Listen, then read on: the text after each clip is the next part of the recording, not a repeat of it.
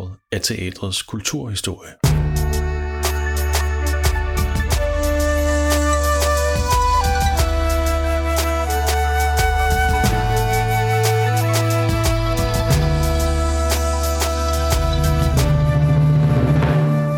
Du lytter til Bag Scenen, en podcast fra Teatermuseet i Hofteatret.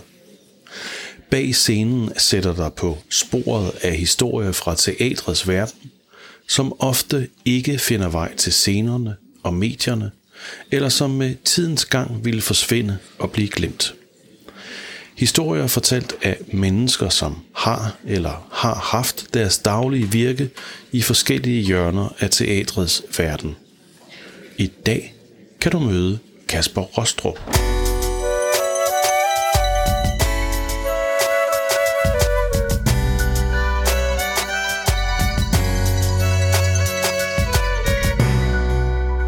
Jeg har jo prøvet alting. Lige fra soufflør og påklæder til alle mulige spilleroller. Altså jeg, så jeg, jeg kan faget. Den gamle Helsingør Teater, som jo er på den gamle by, der er soufflørkassen så lille. Så du kunne se deres fødder. Og hvis det hvis fødder var hvis, så kan du lige bladre om.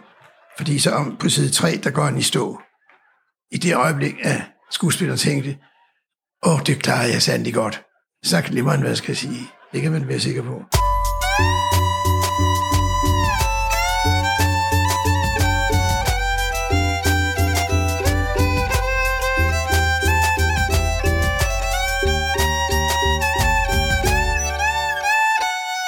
Kaspar har prøvet det hele. Både at søge optagelse på Det Kongelige Teaters elevskole og blive afvist, men taget til noget af Poul Reumert. Som iscenesætter introducerede han totalteatret i Danmark, og han har noteret det hele ned i Sandhedens bog.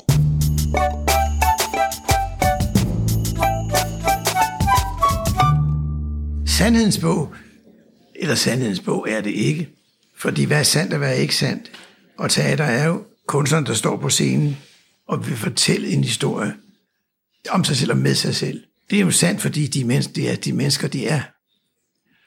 Og nedenfor sig sidder, eller rundt omkring sidder publikum, og de er også sande, for det er sande mennesker, der sidder der og modtager det, med alle deres øh, sanser åbne, modtager de det, som sker op fra scenen. Og så kommer det, jeg kalder den tredje sandhed. Og det er jo simpelthen, når de to ting smelter sammen i atmosfæren, dem der giver og dem der tager, så det er den tredje sandhed, og den er sand, for den er en, ny, en helt ny ting, smeltet sammen af ord og følelser, som bliver afsendt og som bliver modtaget, og pludselig skaber et helt nyt liv, som aldrig har eksisteret før, og som er færdig, når det er til slut. Og det synes jeg er interessant. Jeg, det, jeg har noteret til hvert stykke, jeg har lavet en lille ting, der står, og hvad du så mener om det. Det var så min forskning nummer et hundrede og seks, og så skriver jeg, det mest lykkelige og gennemførte, jeg nogensinde har lavet. Og det, sådan følte jeg det også. Og jeg fik også en rømmer for den. Det var vældig, vældig vellykket, det var der. De var så sindssygt gode skuespillerne. Og det var en stor oplevelse. Og så lavede jeg... Jeg blev spurgt, om jeg ikke ville undervise andenårseleverne på Aarhus Teater. Og det ville jeg gerne. Og det var en stor, stor oplevelse, fordi pludselig skulle de stå med rigtige roller og et rigtigt stykke, ikke? Og der er jeg så skrevet som min lille note-note. En lykkelig og uforglemmelig produktion med fem andenårselever. Det blev forbløffende godt. Det er kun mig selv, der skal læse det her, hvad jeg skal lige sige. Det gjorde det altså. Det, var, det er det som instruktør, hvis, hvis det pludselig lykkes, og hvis du kan få sandheden frem og få nogen til at leve det, så er der altså en stor, stor tilfredsstillelse. Det er det virkelig. Farfar var jo sceneinstruktør, ligesom jeg var på Det Kongelige Teater. Så var han også på Folketeateret, Dagmarteateret, Casino-teateret. Min, min far og mor blev født på Casino-teateret og blev skuespillerinde. Hun blev født i kælderen. Hendes far var jo øh, scenemester. De kaldte ham Smukke Emil, så det man jo har været. En jul kom han hjem med, med en stor parasol, som han havde købt. Så hans kone begyndte at græde sig af, hvad konen vi ikke havde fået af flæskesteg for den parasol. Og øh, hans far igen var belysningsmester. Og vores Lene, som min søn, er og lige blevet en instruktør også. Og lillebroren er blevet øh, scenograf. Så det var det femte eller sjette generation. Min, min søn hedder Elim Emil, og det er hans oldefar så. Claus og min bror og jeg gik en tur med far for længe, længe siden. Og der kom vi så igen forbi Casino-teateret. Hvis facaden stod der stadigvæk. Det er der, det er det gamle teater, hvor jeg og far og mor er født. Og hele facaden stod der, og så kunne jeg kigge ind ad vinduerne, og alt var smadret, ikke? Og den, der kunne, kunne se, det var et gammelt teater, ikke? Og balkoner og det hele. Jeg husker, det gjorde far så frygtelig ondt at se. Det teater der, der bare var faldet sammen, ikke? Men som sagt, min bror og jeg var ikke meget hjemme i vores barndom. Det var vi ikke. Men så var man jo også meget ensom på sådan en kostskole. Altså rent familiemæssigt, ikke? Og så var det vel der, det kom. Altså, jeg, jeg, jeg havde altid i kroppen og i stemmen og i mimikken, ikke? At lave, lave skuespil. Og det var altid noget, man gerne ville fortælle. Det kommer sig selv. Det, og så fik jeg alle kammeraterne til at være med. Alle mulige idéer. Så, så det har faktisk været mit liv altid. Det har det.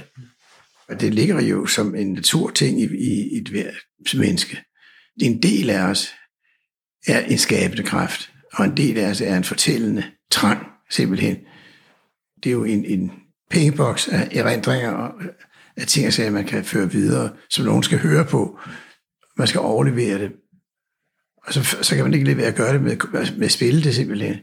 Min, min farfar var jo også øh, teaterhistoriker af gamle Egil. Hans doktordisputats hed Den attiske tragedie i teaterhistorisk perspektiv på græsk. Så den oversatte han sammen med sin anden kone fra græsk til dansk. Det er meget svært at læse, og det er mange, mange citater, og de er ikke oversat, for det mente han, det kunne man selv. Men det har jeg bygget meget på. Det var det, der interesserede farfar så meget. Det er, hvad, hvad oprindelse havde teateret, hvor kommer det fra, hvad er det for noget overhovedet? Og det har han undersøgt rigtig, rigtig meget. Det kommer jo af et samfund, der, der sidder om rundt plads, hvor der er en danser, det, som regel det er jo danset, og sang det, og så videre, og så videre. Og så sad hele befolkningen rundt omkring og lyttede, og så var det ikke længe, så kom der ord på også. Og så til sidst, så blev det til skuespil. Det har jeg meget brugt efterhånden, som min karriere formede sig. Jeg, jeg, jeg har lavet rigtig meget teater selv, altså også på scenen. Og så det kan ikke passe, at, at der kun er den måde at lave teater på.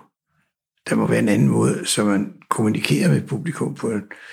Fordi det klassiske teater, der sidder på stille og, og oplever passivt, og det er fint nok og kan blive vældig betaget af det, men, men øh, derfor har jeg meget tidligt i min karriere prøvet at bryde den fjerde væg, og prøve at bryde øh, det kukastteateret, som jeg synes er skønt, at jeg vil med det selv, men jeg tænkte, at man kunne lade sig gøre, at gøre det på en anden måde, så man er nærmere, og sådan publikum føler sig som en del af det. Og det, det har jeg så brugt det meste af min liv til.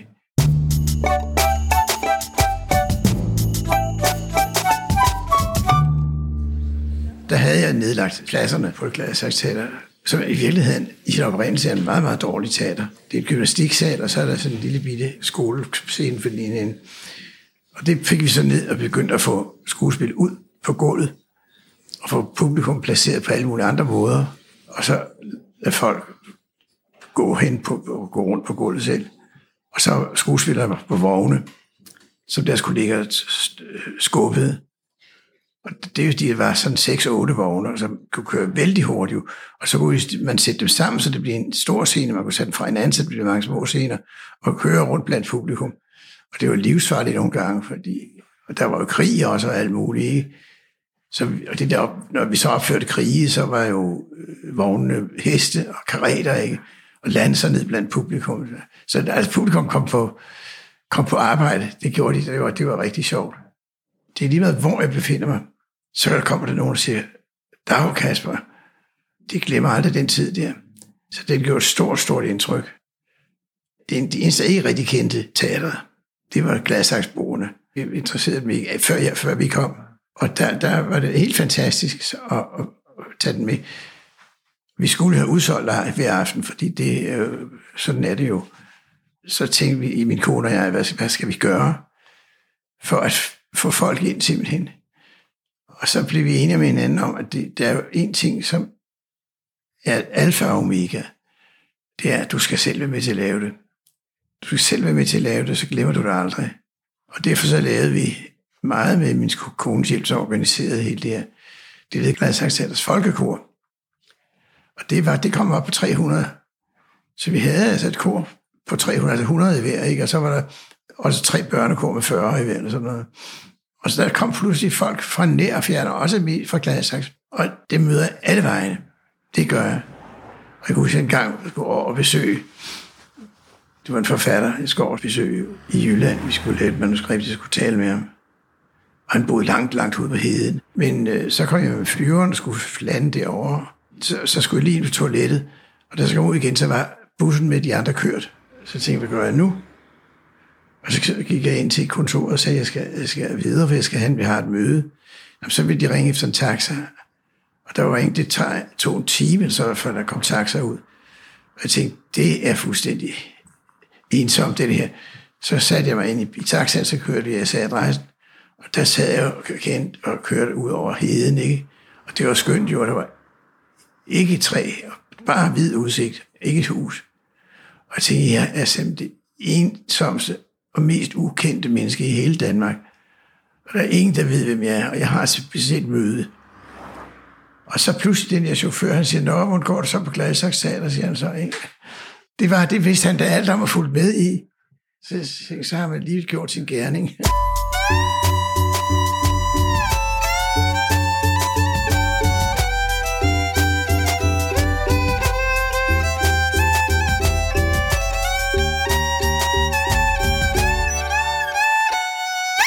På kostskolen, der lavede jeg meget cirkus.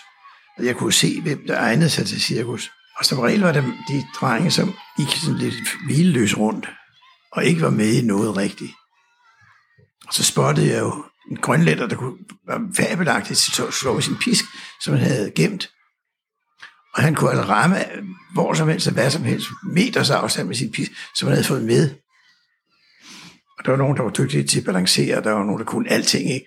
Så pludselig kan du få lavet et helt, et helt øh, cirkusnummer, og det var jo rigtig sjovt. Og jeg var selvfølgelig teaterdirektør og klovn, så det var jeg også. Teaterets øh, essens er jo, at man kommer hinanden ved, at man, man er sammen med nogen i ånden. Teater er jo en, en kropslighed med ånd i, så at sige. Og det er et åndeligt fag, og det er derfor, at det kan blive så sandt. Altså, hvad, hvad, er, hvad er teater? Hvis jeg nu skulle glemme noget, så har jeg sådan en lille bog her, og det kalder jeg Sandhedens bog. Det er simpelthen alt, der, der. Så har jeg en, det er fortællelsen, den er her. Men det her er altså alt, hvad jeg har lavet. Det starter nitten femoghalvtreds. Der lavede jeg et stykke, der hed Kai Niding, af en forfatter, der hedder Hieronymus Justesen Rank. Og det er det bedste, han lavede, det Kai Niding. Og det var min far, der sagde til mig, jamen, hvorfor laver du ikke et, et, et stykke skuespil? Der var bare en lille dreng, der sagde, hvad skal, hvad skal det være? Og jeg sagde, lav Kai Niding, Hieronymus Justesen Rank, ham kender du vel? Sagde, nej, det gør jeg ikke. Og så sagde dem det står hjemme hos dig selv på den, den hylde. Så det, og så, så lavede vi sgu det i gymnastiksalen. Det var et gammelt, gammelt, gammelt hus i to etager. Og så var der sådan en trappe udenpå, der gik skråt op til gymnastiksalen. Og så under den trappe, der var sådan en lille lejlighed på et par værelser. Og i den lejlighed, der boede et, par, et gammelt ægtepar. Og de var meget søde. De så altid på os, når vi kom til og fra gymnastik og sådan noget, og sad på en lille bænk. Og så pludselig en, en, en dag, vi kom derover, så var der pludselig politi og ambulance. Og den øh, gamle kone, hun blev ført ind af ambulance og kørt væk. Og politiet kørte ham væk. Og så tænkte vi, ja, det var sket. Vi hang på den her trappe pludselig ud, og ville ikke gå ind. Og så havde han øh, om natten kvalt hende. For han havde tænkt, hvis jeg, når jeg dør, så kan hun ikke leve videre. Hvad skal hun så med, med sit liv? så jeg må hellere gøre det omvendt først. Og så havde han kvalt hende, og så var hun død. Og så havde han ringet til politiet og sagde, at jeg kvalte min kone. Og der var en kæmpe historie om det, og det var, havde han så slet ikke, han havde kun drømt det. Og så var hun altså tilfældigvis død af et hjerteslag under den drøm. Og det var jo så, det var jo hospitalet, der kunne sige, der, og politiet, der ikke fingeraftryk, der ikke noget under, det var bare død af almindeligt hjerteslag, ikke? Og det var, men det var jo i sig selv teater, det der, ikke? Så det var helt fantastisk. Det glemmer jeg aldrig.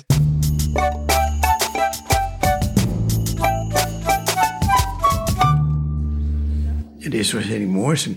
Der var sådan, der syntes han, jeg var en ung, ung smuk mand. Og så syntes han, jeg skulle lære Romeo. Og så gå op i Romeo simpelthen. Jeg ung var jeg vel, jeg ved ikke, hvor smuk jeg var, men, men, men, men det var slet ikke noget for mig, altså. Aftenen før, så tog Henning Moritzen mig med ind på scenen på Det Kongelige Teater og sagde, det her, det foregår, så alle dommerne, de sidder hernede, så i morgen, så, så skal vi have en situation ud af det. Så fandt jeg to scenefolk til at køre sådan en skærm, som det hed, på hjul, ind midt på scenen. Og det skulle så forestille et gammelt egetræ. Og der skulle jeg gemme mig bagved. Og så skulle jeg komme ud fra det her egetræ og se hende op på balkongen. Og der skulle hun stå på balkongen, og så skulle jeg sige det til scenen den. Og jeg var jo så sindssygt nervøs.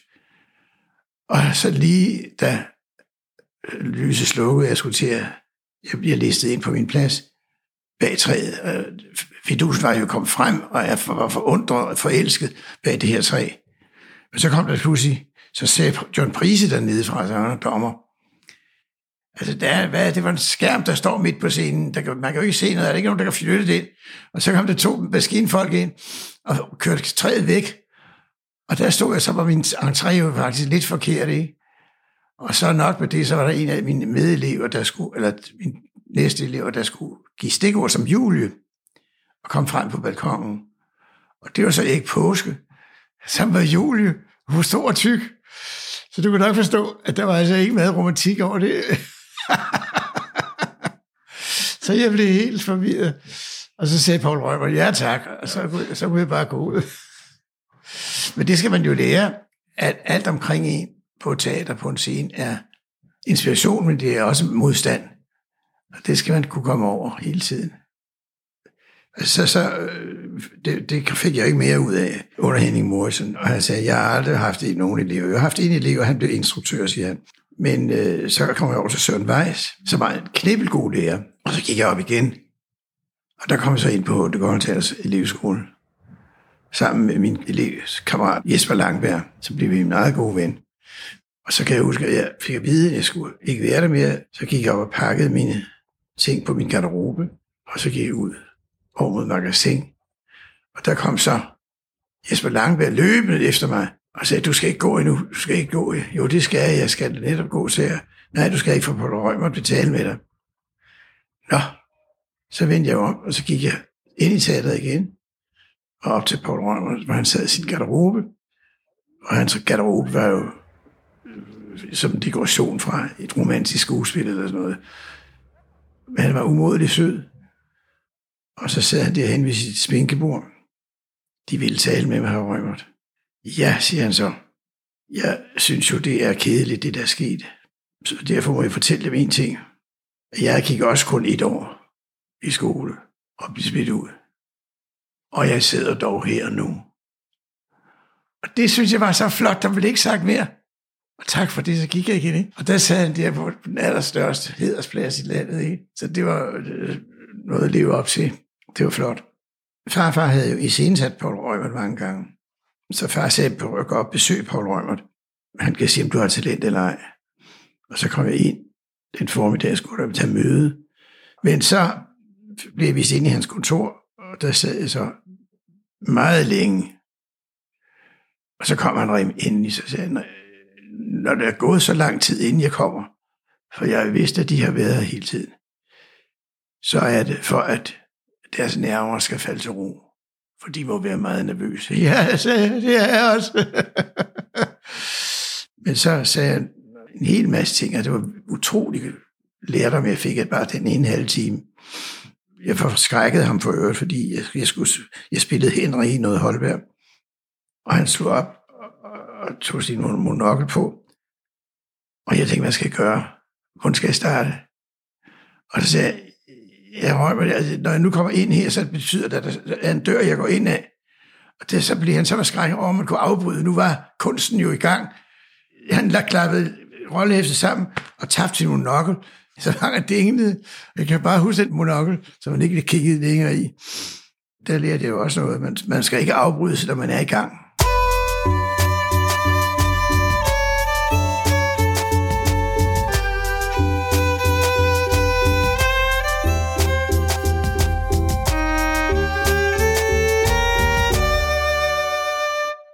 I min elevtid nede på Aarhus Teater var jeg blevet vældig god ven med en stor, mærkelig, voldsom mand, som var helt sjælen, og det var hendes hockey. Og vi dannede så Vestergade otteoghalvtreds sammen, og det var rigtig, rigtig godt. Og der var vi, han, vi var direktør sammen, og så engagerede jeg, det vi havde bestemt, og jeg satte mig ned og ringede nær og fjern, og fik et vældig godt hold skuespillere. Og så måtte Jens finde ud af, hvor vi skulle skaffe pengene fra. Men det var et hold på, på otte ti skuespillere. Og vi lavede faktisk en hel sæson fuld af stykker. Nogle var vældig gode, og Jens var jo hovedskuespilleren. Og han har jo... Altså, hvis man skal tale om sandhed, så kan man lige tage ham med i købet. For han var bare sand. Han var en fantastisk skuespiller. Og det, han gjorde, det, han sagde, det, han tænkte, det var født i nuet, og det var utrolig sandt. Og det kørte vi jo så rigtig meget på, at lade ham være hovedskuespilleren. Men så havde vi heller ikke flere penge, og så måtte vi lukke teateret. Vi lavede også jazzkælder og alt, alt muligt, og det eksisterer endnu. Og sidst jeg var derovre, så så jeg inde i porten, ind til teateret. Det var lavet sådan en gammel gård. Der var sat en messingplade op, med her skete det og det på den her, øh, her nummer. Men der står ikke et ord om, om, om Vestergade otteoghalvtreds. Og det synes jeg jo nok, man skulle nævne. Vi skulle lave i der sidefløjene et rigtig stort teater. Der begyndte vi med, Jens begyndte at bygge, og, og vi sagde, og så nikkerede alle sammen. Og havde jo ikke forstand på det rigtigt. Så det gik jo ikke hurtigt. Og skulle vi lave stykkerne samtidig. Og Jens flyttede ind i selve huset med sin unge kone og hans, sin førstefødte datter. Så de, var, de boede der.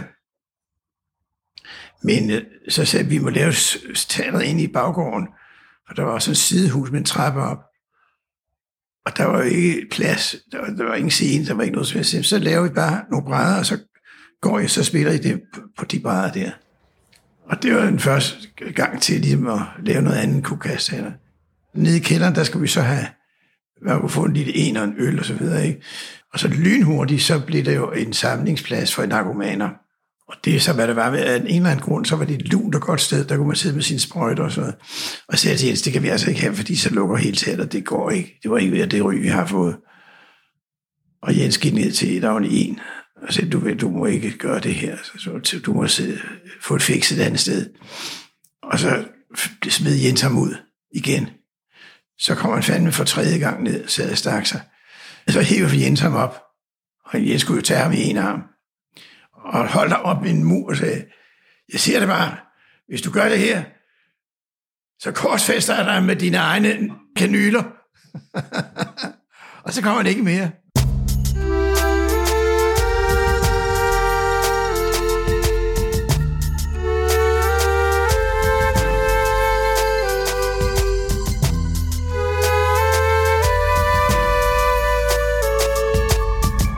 Danmark er jo mange steder, og man skal det ene og det andet sted, så, men det, det vender man sig til. Men så tænker jeg, vendsysselteater, det var langt væk.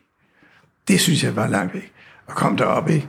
Jeg ringer også til scenografen og sagde, Stine, ja, du, du skal lave en scenografi til det her, men nu er det ikke blevet ked af det, fordi der er ingen scenografi. Der findes ikke. Det er kun guld. Nå, men det vil du så godt være med til. Det eneste er, så skal det fandme være godt. Så hun gik rundt og skiftede planker ud, og tog nogle, der var bedre, og fik pudset og lakeret og så videre.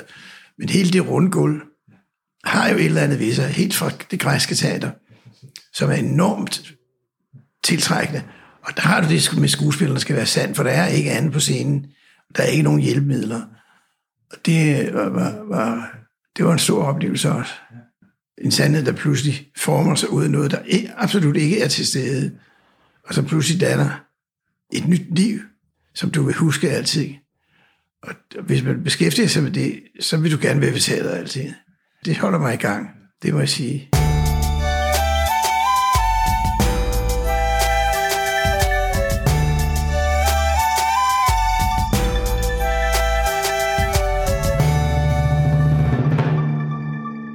Du har lyttet til Bag scenen på lydsporet af teatrets kulturhistorie. Du har været i selskab med Kaspar Rostrup. I næste podcast kan du møde Eva Deichmann. Følg med via Hofteatrets hjemmeside eller i din podcast-app. Tak fordi du lyttede med.